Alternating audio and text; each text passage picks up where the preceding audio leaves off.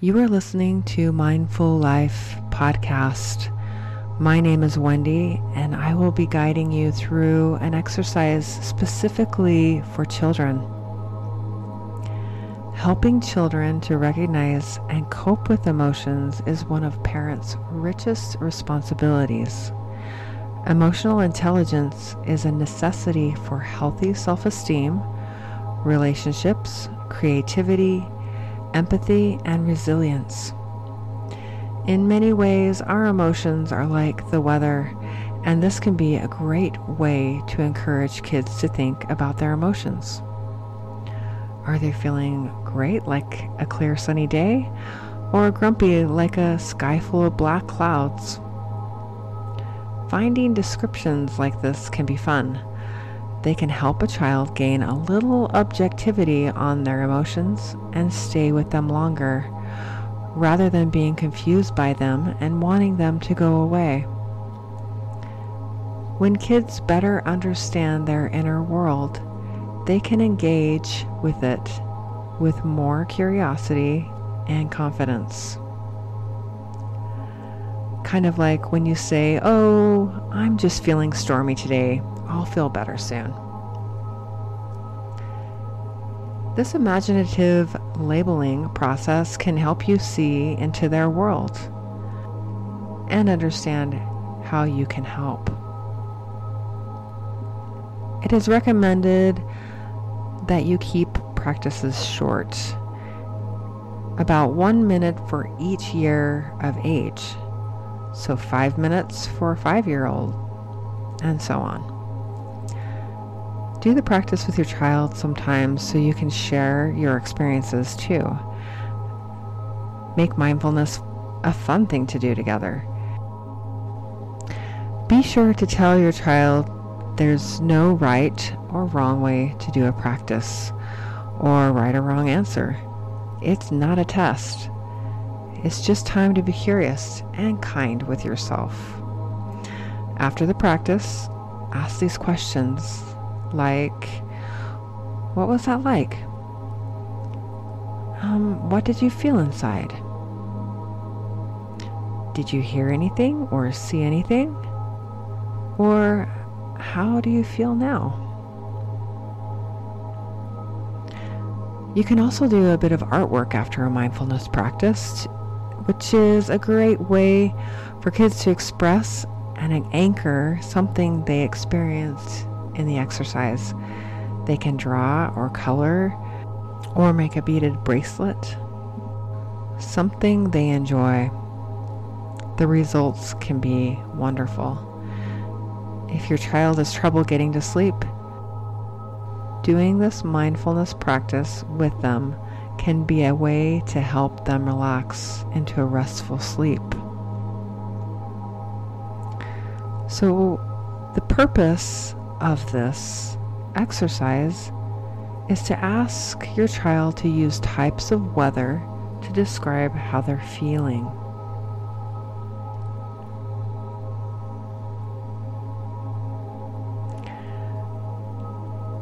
So let's go on an adventure to find your personal weather report.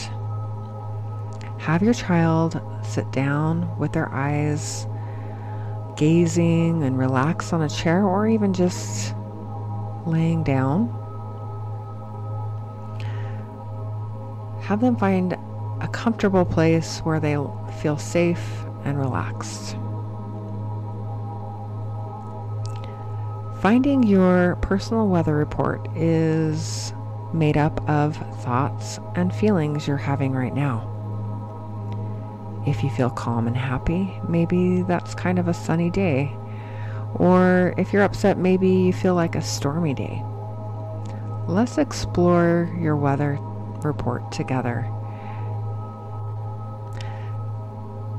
To help your child understand the exercise, maybe it would be a good idea for you to share your personal weather report with them. So now go ahead and have your child close their eyes for a minute and notice any feelings. Are they big or small of any kind? describe how you're feeling now. Describe it as if you were describing the weather inside of you. What would you tell me?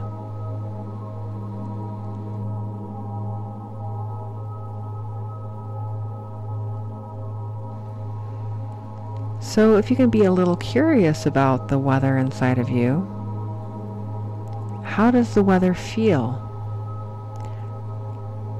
Tell me more about what it feels like. What kind of weather is it?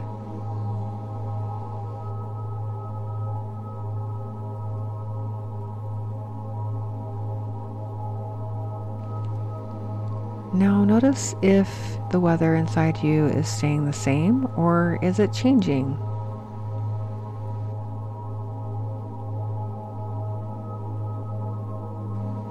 Great. now, do you notice anything else? Is there any other kind of weather inside you? Sometimes, in even the stormiest ocean or the rainiest day, there's a little patch of blue sky somewhere, a little bit of being okay. How does the blue patch of sky feel like to you? Feelings are like weather because they change. Clouds float away and rain stops. The weather doesn't stay the same way forever. So you know that you don't have to fight with it. If you're having a bad feeling, it can be just like that. If you just let it be and be a little curious about it, it will move along or change and you can see the blue sky again. I love to know what your weather is like. Then I can bring you a raincoat or something to help you or just be there with you. Thank you for sharing your weather with me. I really enjoyed it and I hope you did too.